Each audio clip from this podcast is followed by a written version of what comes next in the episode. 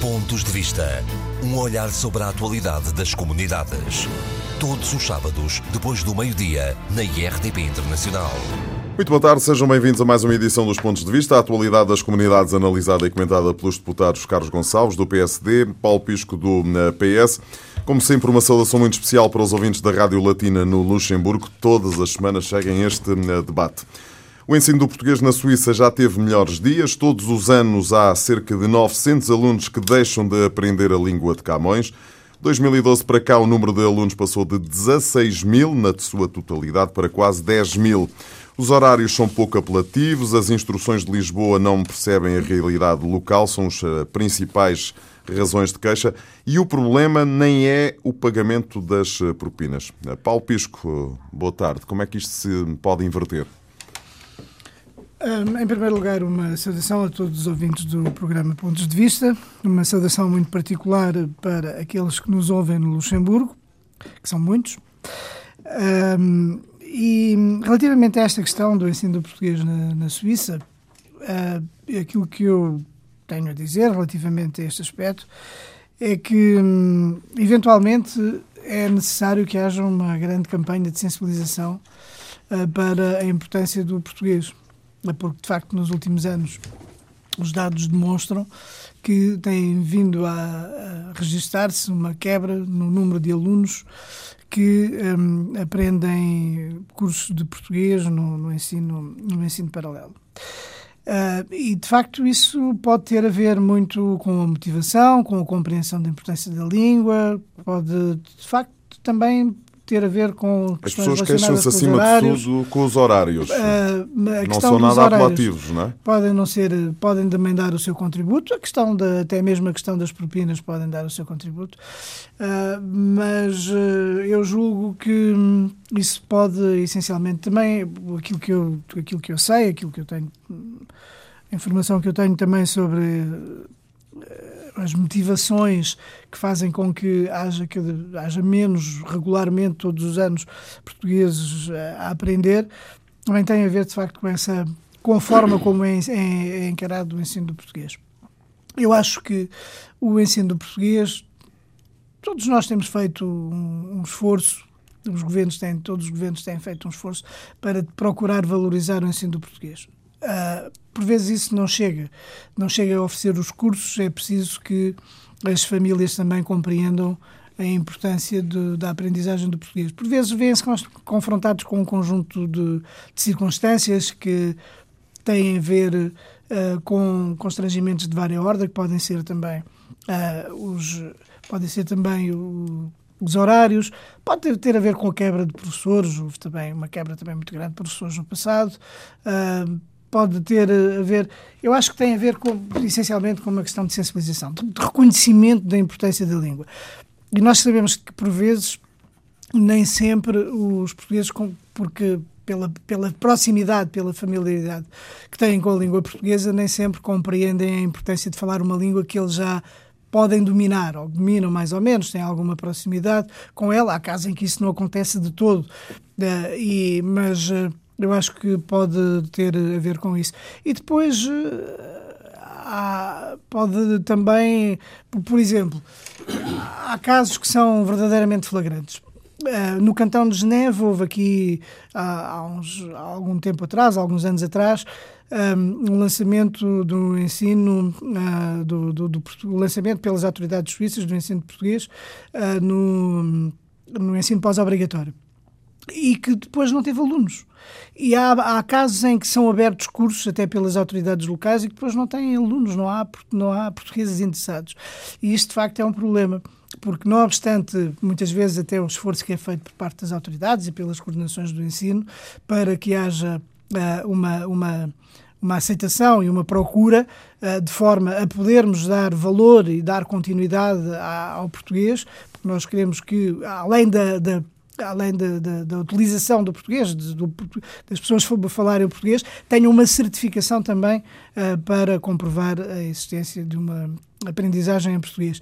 E, e portanto, paramos com este tipo de problemas. Eu julgo que andará essencialmente em torno deste tipo de questões. Carlos Gonçalves, eh, boa tarde. Eh, como é que isto se inverte, este, este este, enfim, esta diminuição de 2012 para cá, vamos perdendo cerca de 900 alunos por ano na aprendizagem do português. E as pessoas dizem que nem é, o problema nem é pagar a propina, o problema são os horários que não são apelativos e percebe-se, enfim, não se, eles não o dizem, mas percebe-se que de Lisboa para a Suíça as instruções são algo que, enfim, não são compreendidas pela comunidade. As instruções em relação ao, à aprendizagem do português. Uma boa campanha de sensibilização pode ajudar a, a mudar isto? Em primeiro lugar, permita-me que saúdo o auditório do programa Pontos de Vista, nomeadamente os ouvintes que nos escutam através da Rádio Latina no Luxemburgo, mas dizer que o, o problema é muito mais complexo e não toca só a comunidade portuguesa na Suíça. Isto tem a ver, muito particularmente na Europa, com um, um, modelo de ensino do português que está cada vez mais desadequado da realidade das próprias comunidades. Eu, eu, recordo aos ouvintes, do ponto de vista, que o modelo do ensino do português paralelo nasceu no final dos anos 70 quando estávamos apenas com comunidades de quase de primeira geração, estava a segunda primeira geração a despontar e a necessidade dos pais porem as crianças a, a, a, aprender a língua portuguesa, porque praticamente todos eles na altura pensavam na eventualidade no regresso. Eu digo eventualidade porque para a maioria dos imigrantes, eu falo por mim, uma eventualidade transformou-se, nunca praticamente se concretizou. Mas dizer que a realidade era completamente distinta. Hoje temos comunidades, muito particularmente na Suíça, muito mais integradas uma integração um pouco mais tardia que outros países, como a França, porque durante muito tempo a imigração para a Suíça foi uma imigração sazonal e, portanto, as pessoas não pensavam o seu futuro uh, na, na, Suíça, pensavam o seu futuro em Portugal e, portanto, adequaram as suas vidas a isso. O que acontece é que tem havido uma integração cada vez maior.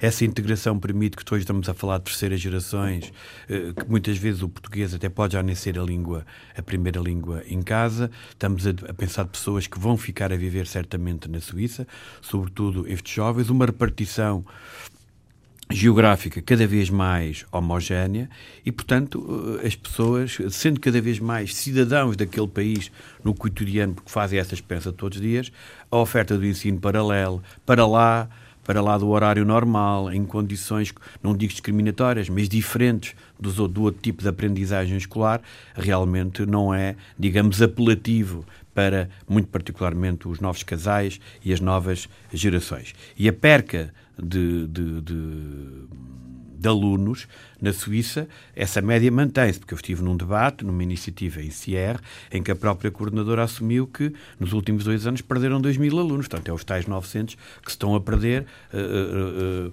todos os anos. Sim, mas números redondos podem Número ser os mil, mas os mil alunos. Há mais razões para isto. Eu recordo apenas que isto, esta questão foi suscitada e para a qual estamos aqui dizer, a Nos últimos dois anos perderam-se 2 mil alunos, mas oh, durante os tempos da governação do PSD perderam-se 4.300. Oh, oh, oh, oh, Deputado, mas nós tivemos 4 anos e meio, a média é a mesma. Okay. A média Repara, até nisso, até nisso contraria.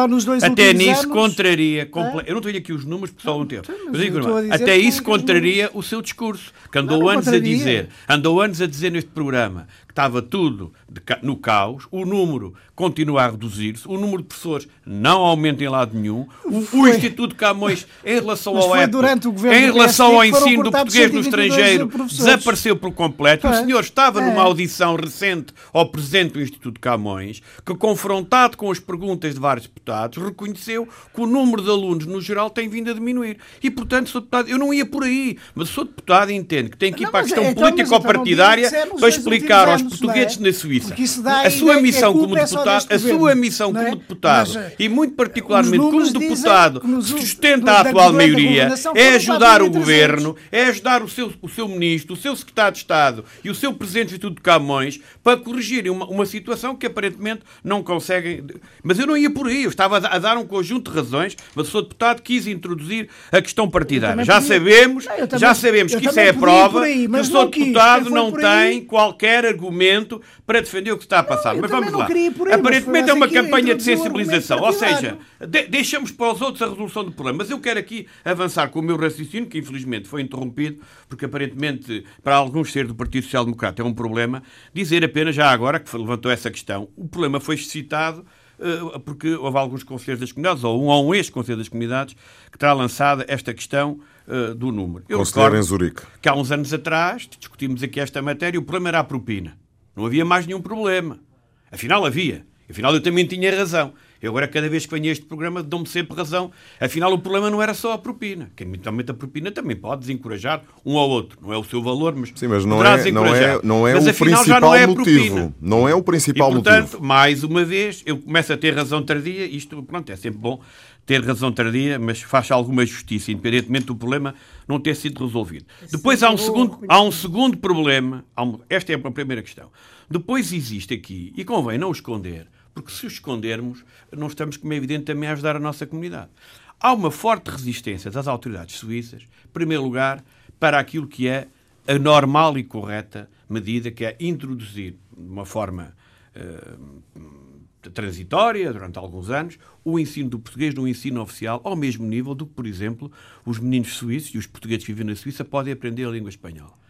Porque a igualdade em relação a outras línguas, no mesmo modelo, permite, como é evidente, uma escolha muito mais fácil. Porque é que os nossos meninos têm que escolher espanhol se puderem eventualmente escolher português? Teria sido, teria sido, valorizava muito mais a língua e, como é evidente, haveria outro tipo de cobertura no plano nacional, sabendo que... Ou seja, integrar o português Claramente, na, na, tem que ser o nos currículos Mas a resistência das autoridades suídas prende-se com questões logísticas. As dificuldades com a coordenação geral do ensino tem, muitas vezes, em, em ter as salas de aulas para poder eh, para ter os cursos que são pagos pelo Estado português. É preciso perceber, é preciso perceber que o ensino do português na Suíça é prática é exclusivamente pago pelos contribuintes em Portugal quando os nossos imigrantes pagam os impostos na Suíça, eu acho que as autoridades suíças deviam ter uma atenção diferente, até porque são quase 300 mil. Uma grande parte deles vão ficar a viver na Suíça. E ainda ontem, na Assembleia da República, aprovámos um relatório sobre a necessidade da Europa incluir ou formar, digamos, as suas, os jovens naquilo que são os valores comuns da União Europeia. Qualquer país também tem todo o interesse no plano nacional de introduzir na escola a possibilidade de incutir valores nacionais e identidade dos próprios países. Desta forma, não estão a ajudar, como é evidente, as novas gerações de portugueses e isto parece-me uh, importante. Portanto, uma integração muito mais forte, um, um plano, um, um, modelo de ensino do português que está adaptado a uma realidade de uma comunidade que tende a regressar a Portugal, o que já não acontece muito particularmente na grande maioria da Suíça, uma, uma falta de colaboração clara das autoridades suíças. E não sou eu que o digo só. Há, há alguns uh, colegas meus, parlamentares suíços, que reconhecem que mais devia ter feito em relação à língua portuguesa na Suíça. E depois cabe aqui também um papel, como é evidente, à comunidade portuguesa, que na Suíça, tal e qual como na Alemanha, tem uma particularidade de até estarem organizados em associações de pais coisa que é pouco comum noutros países, muito particularmente o maior na Europa, que é a França, que as associações de pais portugueses desapareceram praticamente todas. Existem coisas muito, muito reduzidas. E o que é importante e fundamental é que a nossa comunidade eh, comece também a integrar aquelas que são as associações de pais do país de acolhimento, da escola onde os seus meninos aprendem a matemática, o inglês, seja o que for, para que haja capacidade de lobbying, lobbying a nível escolar para eventualmente possibilitar uh, o ensino da língua portuguesa. Mas há aqui muitas razões para este, para este resultado e eu também, eu também acho que o, o Estado português tem-se mantido nesta matéria do ensino do português no estrangeiro, agora faço aqui um balanço muito facilmente, manter o status quo sem evoluir, muito particularmente naquilo que é fundamental, adaptar o ensino do português no estrangeiro, muito particularmente no ciclo eleitoral da Europa, a uma realidade completamente distinta. Reparem bem, eu às vezes, eu sou geógrafo de formação Mas... e olho muito, olho muito para a oferta em termos de espaço. Vejam bem, vou falar da França que conheço melhor. A rede do ensino do português no estrangeiro em França, no plano geográfico, é a mesma apesar de ser mais pequena, é a mesma que havia praticamente no momento em que ela foi implantada nos anos 70. Ora, a nossa comunidade tem hoje uma distribuição espacial completamente distinta.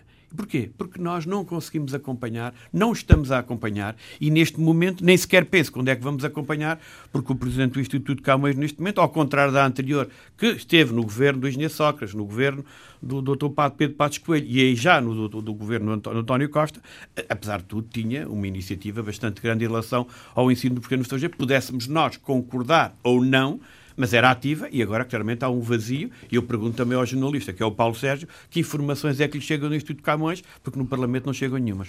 Não chegam, de facto, muitas. Eu, eu, Paulo Pisco. Eu só queria dizer aqui algumas coisas também relativamente a esta. Algumas das, de, das questões que foram aqui lançadas e que eu acho que são pertinentes pelo, pelo Carlos e que, eh, relativamente, uma delas é relativamente à necessidade de haver uma adequação do, dos, dos cursos que são ministrados no ensino paralelo. Eu também estou de acordo com isso. Estou de acordo com o facto de ter de haver uma, uma evolução dos conteúdos para que as aprendizagens possam ser mais eficazes, para que os cursos eles próprios possam uh, ser mais atrativos. Uh, mas quero aqui também referir que, pela primeira vez, foi lançado um projeto de investigação de, em grande escala sobre o ensino do português uh, como língua materna. Uh, como, como língua materna e como, também como língua estrangeira, mas particularmente adaptado aos cursos de, uh, de, do ensino paralelo. E isto é muito importante porque envolve investigadores de várias universidades, portuguesas e estrangeiras, uma universidade também na Alemanha, outra universidade no Reino Unido, universidades portuguesas, que ao longo de vários anos, durante, creio que durante três ou quatro anos, vão estudar a forma como a aprendizagem é feita um, pelos alunos que frequentam esses cursos. E qual é o objetivo? E isto é um estudo pioneiro e que vai ao encontro precisamente dessa necessidade de haver então, eventualmente O objetivo é depois encontrar a adaptação aos, aos currículos precisamente com estas necessidades conta, que o Carlos Gonçalves levantou. Precisamente tendo em conta precisamente tendo em conta essa uh, diversidade geográfica onde é, é ensinado e aprendido uh, a língua portuguesa através dos cursos que são ministrados pelas, pelo, pelo Estado português. E o objetivo será depois afinar esses conteúdos e adaptá-los a cada muito uma bem. das realidades. Eu julgo que este é um aspecto muito importante, porque, obviamente, quando os cursos são ministrados com uma de determinada intenção, depois é necessário que haja um acompanhamento relativamente à evolução que houve nas perspectivas e nas mentalidades e nas circunstâncias em que a imigração portuguesa se realiza. E, portanto, eu julgo que é, é importante levar este aspecto em, em consideração. Depois, há, há algumas coisas que são um bocado contraditórias, porque, de facto, as autoridades suíças têm sempre...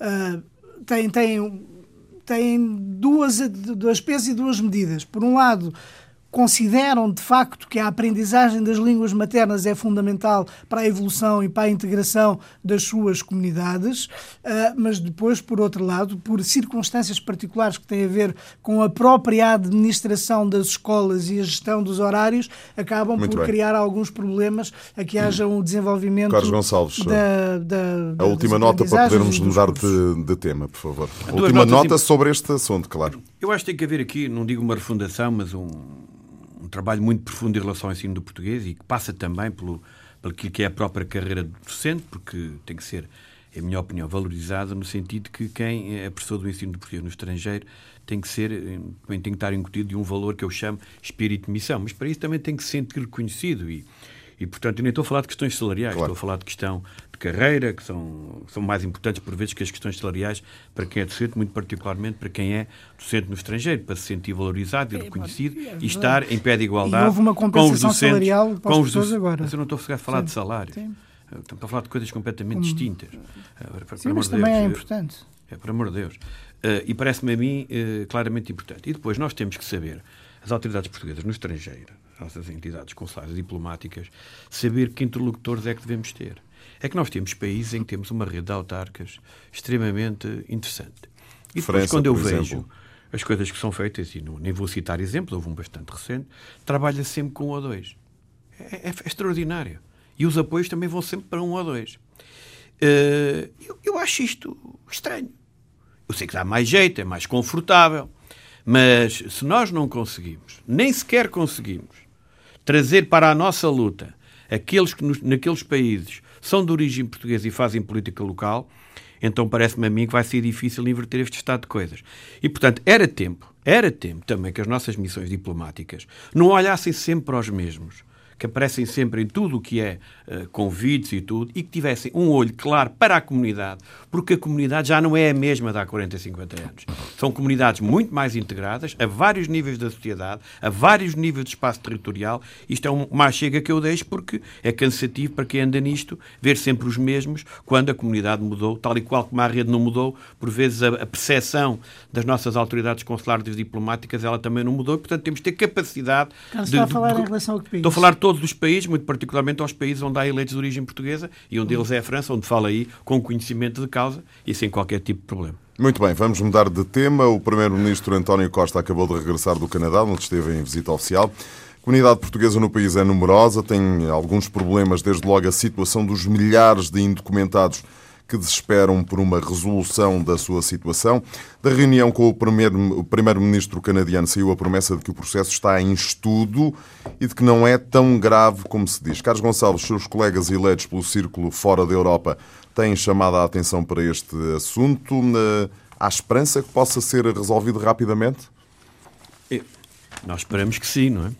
Eu acho que este momento. Ficou mais esperançado depois desta visita de António Costa ao Canadá? Nós ainda não temos o retorno, iremos ter certamente com, com a vinda do, do Ministro dos Negócios Estrangeiros e, eventualmente, aquilo que o Governo irá, porque há este tipo de, de, de contactos e, eventualmente, de, de encontros e de negociações, não tem que ser eh, completamente do domínio público, não é? Eh, costuma-se dizer num bom português, o segredo é a alma do negócio. Como é evidente, a questão dos indocumentados não toca só a nossa comunidade, mas toca, em grande parte, a nossa comunidade. Mas são milhares na nossa comunidade. Pronto, e é um tema Estive recentemente em Toronto, no Canadá, e de facto eu, é algo recordo, que preocupa muito pronto, os portugueses que lá vivem. Eu recordo que nós já tivemos este problema uh, relativamente ao Canadá várias vezes, mais, mais quente e menos quente, depende também da forma como as autoridades canadianas estão, naqueles momentos, a abordar esta questão, mas eu penso que a ida do Primeiro-Ministro ao Canadá, acho que era um bom momento para chamar a atenção a essa questão. Foi o que nós, o que nós fizemos, eh, não fosse a visita decorrer e aqueles que são os temas centrais para a nossa comunidade portuguesa e este na relação com o próprio Canadá.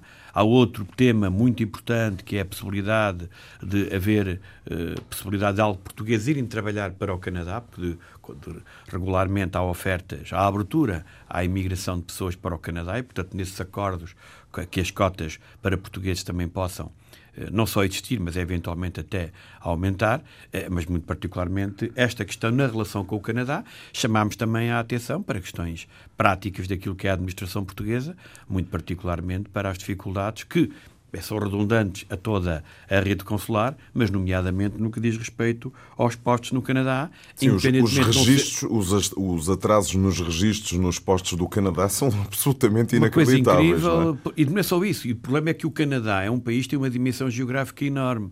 Ou seja, nós, agora estamos a falar da Suíça. Na Suíça temos três postos consulares relativamente próximos quando comparamos com o Canadá, que temos portugueses a vários milhares de quilómetros do seu posto consular. E, portanto, o problema é muito maior e, portanto, acho que é importante que nós, nós podemos, como é evidente, tratar de questões com as autoridades canadianas, mas também temos que fazer o nosso trabalho de casa e a situação que tem havido em relação aos, aos serviços consulares é que se tem vindo a degradar e, sinceramente, não vejo, já foram aprovados três orçamentos de Estado com esta maioria parlamentar e, com toda a honestidade, estamos a ver uma situação muito difícil e, por isso, a forma como o fizemos, aproveitando a visita do seu Primeiro-Ministro, que certamente não só esteve atento às questões que, com que foi confrontado pelo nosso grupo parlamentar, mas certamente as aproveitou para, pessoalmente, indagar da situação, porque estou crente, pelo menos que eu vi na comunicação social, teve com vários portugueses no Canadá, teve com alguns responsáveis e representantes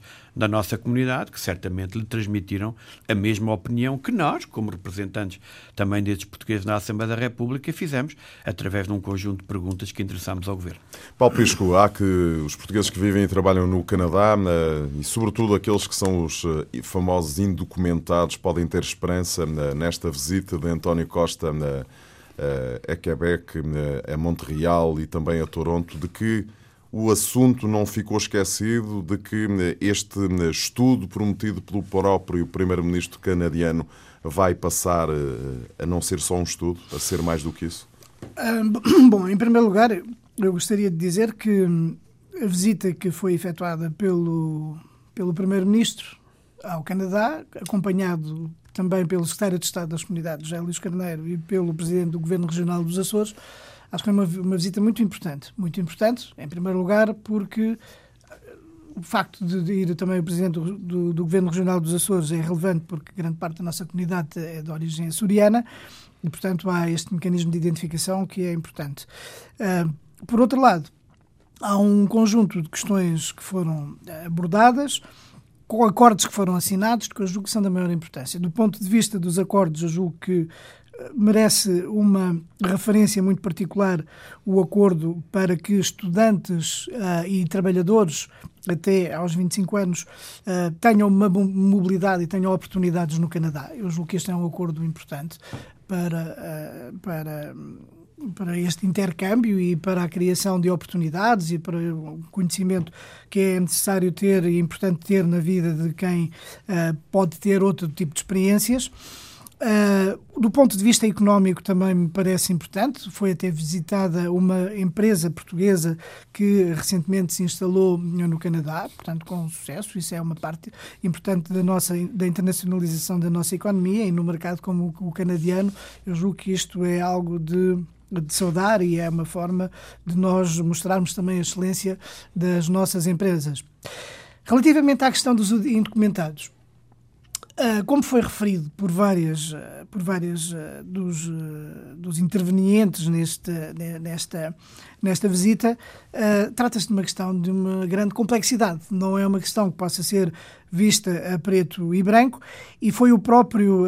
e não é exclusiva, como diz o Carlos Gonçalves e bem, não é exclusiva todo, da nossa comunidade. Todo, Nem a nossa comunidade é capaz de, ser aquela que está. não mais prejudicada. Exatamente. De todo, eu Sim, mas que haverá... a nós preocupar nem mais, nem mais. Exatamente. Com os outros, alguém que se preocupe, não é? Haverá, segundo os dados que eu tenho, haverá entre 200 mil a 500 mil cidadãos indocumentados e, relativamente aos portugueses, tanto quanto um, foi fornecido esta informação, haverá à volta de uns 10 a 15 mil indocumentados. Mas são, são muitos e são nossos. São muitos, exatamente. E nós é devemos. São muitos, são nossos e nós devemos fazer alguma coisa para que esta situação possa ser uh, ultrapassada. Alterada, ultrapassada. Agora. Uh, há de facto aqui alguns problemas, porque a situação destes cidadãos portugueses é, é, complexa e deve ser, em primeiro lugar, deve ser encarada esta complexidade. O próprio Primeiro-Ministro Justin Trudeau disse que uh, nesta matéria há, há muita, uh, há muita desinformação uh, e que, um, não obstante a ver toda esta desinformação. Portanto, há muita coisa que se diz que não é bem como se diz, mas que há um dado relevante que é o facto de ele ter mostrado abertura e disponibilidade para um, estudar, para problema, estudar analisar e, mais do que isso, para, um, para ter alguma flexibilidade relativamente à regularização de todos estes cidadãos. Mas eu queria aqui também dizer alguma coisa sobre este aspecto, porque é o seguinte grande parte destes cidadãos portugueses que estão há muito tempo, em alguns casos no Canadá, que têm a sua vida no Canadá há 10 anos ou até mesmo há 20 anos e que têm conseguido, apesar da sua indocumentação, fazer uma vida tem família. Tem família tem filhos nascidos no Canadá. Hum? Portanto, Até são, são casos chocantes. Não? É? São cidadãos que trabalham, que pagam os seus impostos, que têm os seus filhos nas escolas. Mas que, por exemplo, Portanto, não têm acesso ao Sistema Nacional de Saúde do Canadá. Exatamente. Mas, se bem que haja, se bem que haja a, a, a mecanismos que permitem parece que está aposta de, de, de, parte a possibilidade de haver uma regularização extraordinária de todos os indocumentados, como houve, creio que em 1986. Uhum. Creio que essa é a hipótese, porque estamos a falar da comunidade portuguesa, nós devemos defender, obviamente, os nossos, claro. não é? Mas na perspectiva do governo canadiano, se abrirem uma regularização generalizada, tem que abrir para todos e provavelmente, como a imigração agora neste momento está fechada para o Canadá, portanto há acordos particulares que permitem alguma circulação de trabalhadores, mas a imigração eh, está fechada, portanto não é por aí, mas há uh, esta flexibilidade, sobretudo para atender aos casos desses portugueses. O que é que se passa concretamente, que é para se perceber o que é que está em causa? Em todos estes cidadãos, muitas vezes, eles até podem aceder à, obtenção, à regularização da sua situação. Não é fácil, mas têm que ter algumas condições, alguns requisitos prévios que têm a ver com o trabalho, têm a ver com as cotizações e depois tem a ver com provas, com provas de uh, exames para poderem ultrapassar a situação, de língua também. E também voltamos a ter o mesmo problema, que é o facto de muitos portugueses acharem que se podem viver à margem de tudo, mantendo a sua, a sua língua apenas e sem se incomodarem com mais nada e não fazerem também esse esforço. E, portanto, eu julgo que é preciso também uh, sensibilizar os portugueses para que eles próprios também tenham uma atitude proativa. Portanto, tem que haver uma aproximação dos dois lados. Tem que haver uma pressão das autoridades portuguesas, tem que haver uma abertura e uma flexibilidade da parte das autoridades canadianas, mas também tem que haver uma atitude proativa por parte da dos comunidade. cidadãos portugueses para que eles próprios façam uh, esse, esse, salto qualitativo Sim, na sua vida, que é deixarem de ser indocumentados e passarem a ser cidadãos regular, regularizados, o que eu acho que, obviamente, que é algo do interesse deles. Carlos. Só uma nota sobre esta parte final. É que é verdade que há um conjunto de requisitos que, eventualmente cumpridos, podem ajudar à regularização. Mas também não é menos verdade, e quem esteve no estrangeiro em situação, digamos, sem documentos, sabe muito bem disso. Quem está nesta situação tem medo no dia a seguir ter que regressar a Portugal. Portanto, não prepara a sua vida no sentido de ficar a viver naquele país, porque não tem razões para isso, porque não lhe dão garantias para isso. E, portanto, muitas vezes, neste tipo de situações, que já aconteceu noutros países, normalmente as comunidades imigradas não, não, conseguem, ter o não, não conseguem ter os requisitos necessários, porque vivendo na ilegalidade é difícil mostrar provas de trabalho, é, é quase impossível. Nós temos este problema noutros países e, portanto, normalmente eh, ouço isto noutros países, mas depois na prática, para, repare, mesmo na União Europeia, nós temos um conjunto de situações de populações estrangeiras que estão a viver em diferentes países, que também se provarem A, B, C ou D, podem eventualmente ter essa possibilidade, só que eles nunca conseguem, porque não têm domicílio, porque para ter domicílio precisam ter, quer dizer, entra-se num, é uma pescadinha de rabo na boca. Uma segunda nota interessante, já agora em relação ao Canadá, e o que é que é a nossa comunidade no Canadá? É que nós hoje temos, no, sobretudo no Quebec, que é o, o Estado que, que fala francófono. francófono. Temos hoje uh, um número cada vez mais importante de alunos de origem portuguesa que vêm do sistema oficial francês, procuram as universidades canadianas para estudar e muitas vezes para fazer os seus mestrados e os seus doutoramentos. E, portanto, começamos a ter eh, aqui um, algo muito interessante, o que é a nossa comunidade no Canadá, onde até temos já duplos imigrantes, que são filhos de imigrantes que vivem em França e que agora também já são imigrantes duplamente no Canadá. E é esta forma de estar notável da nossa comunidade que eu gostava aqui de realçar. Ora, no só, Reino... só para dizer que no, neste contexto, que é importante, que foi uma das da, dos eventos dos acontecimentos desta visita oficial é que foi também, eh, foram também inauguradas as novas instalações do Centro de Língua Portuguesa na Universidade de Toronto, o que dá melhores condições também para a aprendizagem. Para... Está feito o registro. Eh, Toronto, que é de facto uma das cidades mais uh, fantásticas onde eu já tive a oportunidade de estar. No Reino Unido realizaram-se eleições locais. Tiago Corais, que recebeu o apoio do deputado Paulo Pisco, foi eleito vereador em Oxford. No entanto, Guilherme Rosa despediu-se da variação em Lambert com um misto de satisfação e frustração, segundo disse a RDP Internacional. Numa comunidade enorme, cerca de 400 mil pessoas, apenas quatro portugueses se candidataram e apenas um foi eleito. Isto significa o quê, Carlos Gonçalves? Que a comunidade não está interessada em participar na vida eh, política em Inglaterra? Ah, significa muitas coisas, mas uma delas é que a nossa comunidade ainda tem uh, níveis de integração uh, que estão longe de ser aqueles que nós consideramos normais para uma comunidade com o peso, em termos populacionais, que pode oscilar entre os 300 mil a 400 mil portugueses. Mas convém aqui uh, dizer várias coisas antes de fazer estas análises, muitas vezes primárias, que eu ouço relativamente à participação cívica e política dos portugueses, neste caso a residir no Reino Unido. Nós temos no Reino Unido, é verdade, uma comunidade que oscila entre os 300 e 400 mil, mas temos da comunidade original, aquela que já lá estava nos anos era aí, 60. Era aí que eu queria chegar. É que, que esta conheci, é uma comunidade muito recente, e não é? Que eu, e que eu conheci, eu cheguei lá a ir a ver várias vezes com o meu pai, um, são cerca de 70 mil.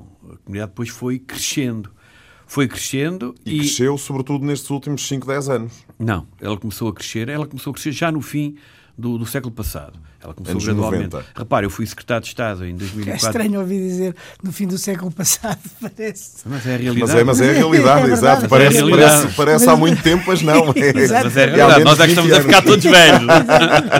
É estranho. É que nós também somos, nascemos no, no século passado e não foi, foi. Portanto, é preciso ter atenção. Mas é verdade que Uh, já em 2004, 2005, a estimativa era da possibilidade de haver entre 300 mil a 400 mil portugueses, por isso a decisão que eu tive na altura de abrir o consulado em Manchester. E o número não aumentando tão, tanto como isso, porque agora já, as pessoas já falam de outra maneira que falavam uns tempos atrás, mas toda a gente percebeu que neste espaço a mobilidade é muito grande e há muitos que vão e que vêm e, portanto, no fundo, ficam a residir cerca de 40% daqueles que imigram, são números assim. Mas, pronto, é, mesmo que tenha havido crescimento, o que conta aqui, o número, o número total é elevado, mas o número de pessoas que estão há muitos anos que podem ter níveis de integração muito fortes é muito mais reduzido. Eu digo isto porquê?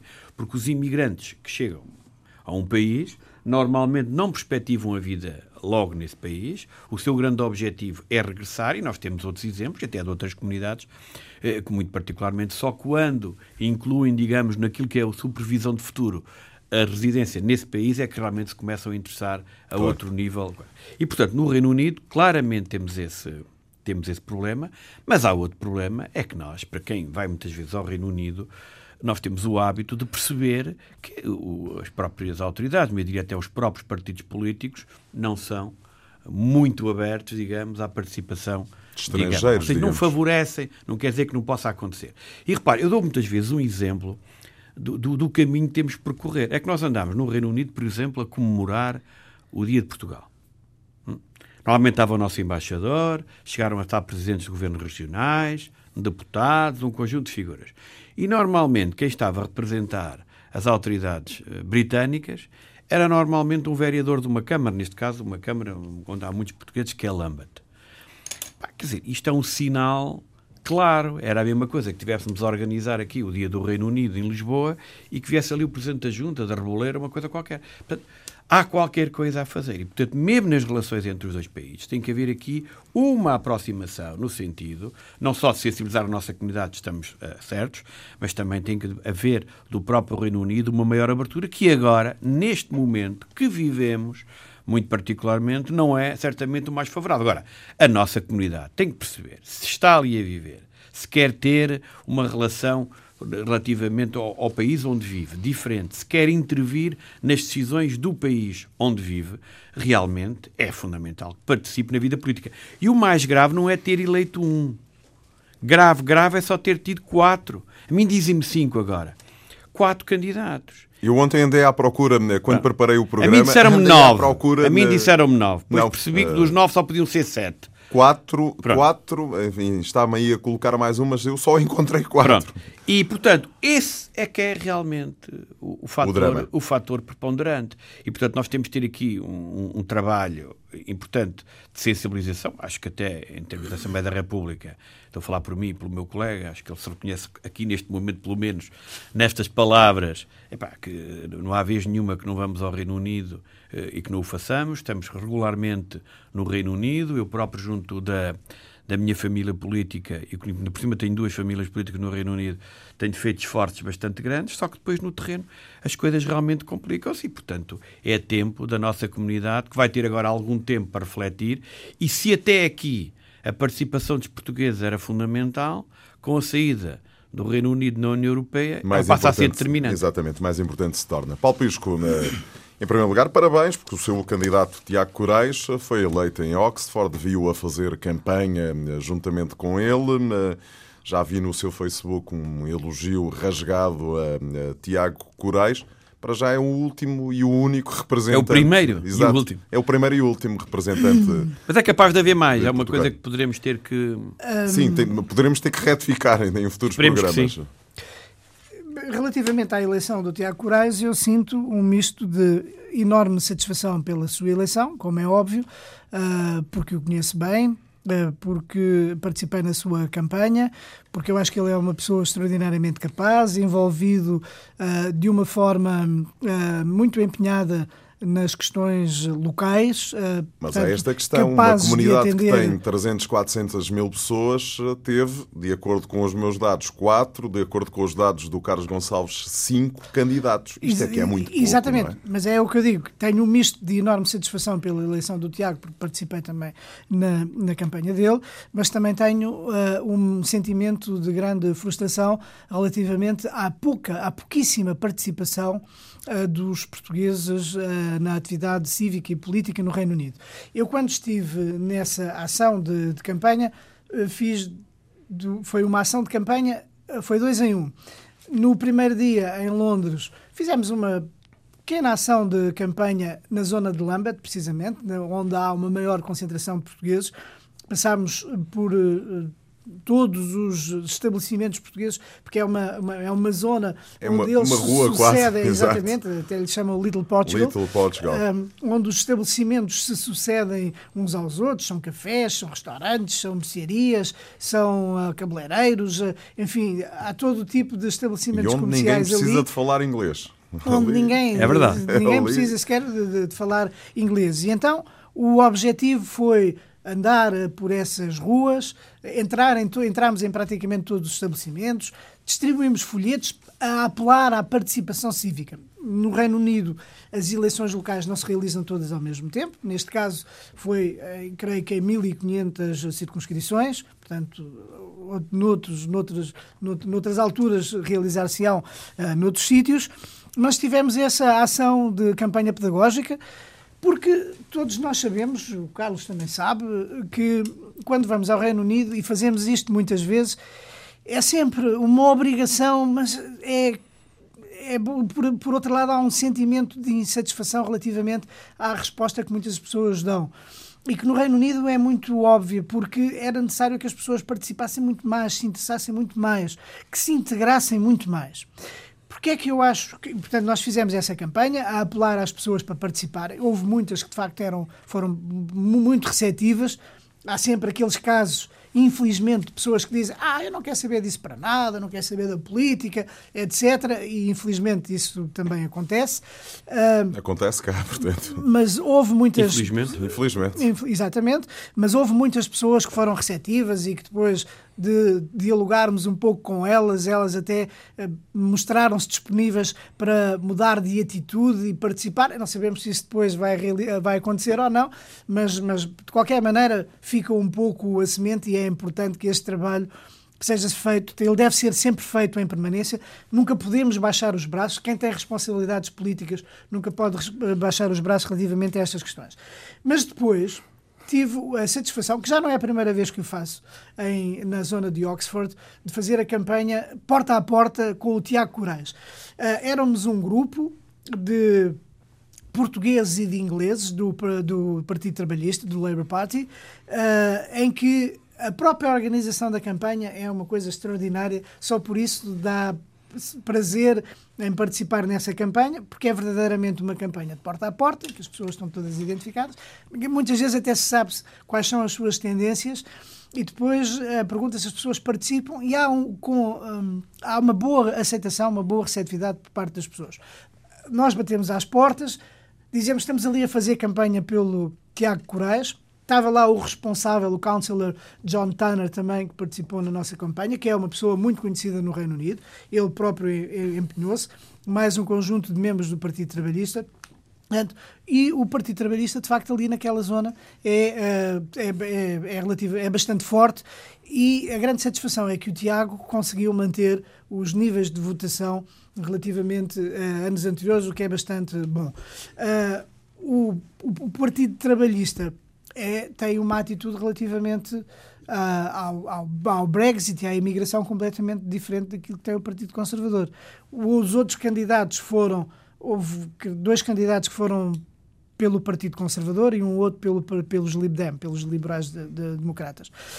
Um, foi só, infelizmente, só o Tiago foi, mesmo que eu não concorde e que não compreenda, porque acho paradoxal que haja candidatos por partidos que são favoráveis a uma limitação da imigração, mas De qualquer maneira, eu acho que é importante que haja portugueses que sejam eleitos e que possam participar e que possam dar a sua perspectiva como estrangeiros, porque pode fazer mudar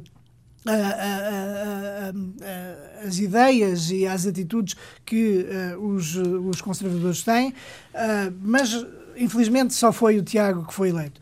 Agora, e porquê é que eu fui também? Eu, para muito mim rapidamente, era um, era um estamos dever... sobre a hora e eu queria, tá queria ouvir aqui o Carlos Gonçalves. Só, então, muito rapidamente, para dizer o seguinte. Eu acho, é, para mim foi muito importante participar na campanha do Tiago Corás, até por razões de natureza simbólica. Para o ajudar, para lhe dar alguma visibilidade à sua campanha, por um lado, mas por outro lado, também, isto é tudo mérito dele, como é óbvio, claro. é tudo mérito dele e do Partido Trabalhista, mas por outro lado também para significar uma coisa que é de extraordinária importância, muito particularmente para a nossa comunidade no Reino Unido, que é a necessidade deles se envolverem. Sim. Isto é o exemplo.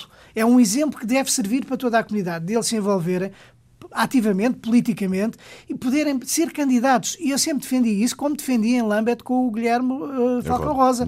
Porque também tive encontros na, com a Câmara de, de Lambert, na altura o Mayor era o Steve Reed, que depois se tornou deputado e também defendi que devia haver portugueses nas listas. Deve, este trabalho deve ser feito em permanência para que haja portugueses nas listas candidatas, porque eles são uma referência para a nossa comunidade são uma grande Carlos. referência. E, portanto, é importante que todos nós nos empenhemos nisto. Três notas. A primeira é: é evidente que, face à situação que o Reino Unido vive, uh, no seguimento do Brexit, as expectativas estavam muito elevadas. Uh, primeiro, e portanto, realmente este resultado, ou pelo menos o número de candidatos, uh, ainda ganha maior dimensão no plano negativo que seria numa situação normal. Segundo, partidos políticos e famílias políticas, posições que tomam. Eu recordo que estamos a falar de eleições autárquicas e muitas vezes os temas que estão em discussão nas candidaturas das listas não são temas nacionais, são temas, não, é temas locais. E nós não devemos passar a ideia, porque se a passamos, estamos a ajudar aqueles que são contra a participação cívica de estrangeiros, é que quando alguém integra uma lista numa eleição municipal, não está no sentido de representar uma comunidade, está assim a dar o seu contributo para a comunidade no seu geral, onde, neste caso, muito particularmente na região de Londres e em Oxford, em Birmingham e outros, há uma comunidade portuguesa. Dizer, que é convém que se diga, que houve outras pessoas, algumas que nós conhecemos, que estiveram envolvidos no debate preparatório das autárquicas em algumas localidades e que acabaram por ser preteridos nas listas. E a política não é só os que são eleitos e os que é? são também os derrotados e os que tentam e, e aqueles que, que eventualmente as máquinas partidárias analisaram e, e se calhar aí os portugueses estiveram mais presentes que aquilo que nós estamos aqui a pensar. Uma nota, já que falámos da Suíça, dizer que temos mais um conselheiro municipal em Lausanne, José Martinho, que vai assumir funções de conselheiro municipal. E já agora que estamos a falar de participação cívica política, lembrar que esta semana comemorámos o aniversário, é foi o Dia da Europa e dizer que uma das coisas que a Europa trouxe aos portugueses que residem na União Europeia fora de Portugal é a possibilidade de participar na vida cívica e política e, portanto, é bom que utilizem este direito à cidadania. Estamos a é fazer é o nosso caminho o seu peso democrático através do voto. Carlos Gonçalves, Paulo Pisco, estamos eh, de regresso para a semana. Muito obrigado e até para a semana. Até para a semana. Muito obrigado. Pontos de Vista. Um olhar sobre a atualidade das comunidades. Todos os sábados, depois do meio-dia, na IRTP Internacional.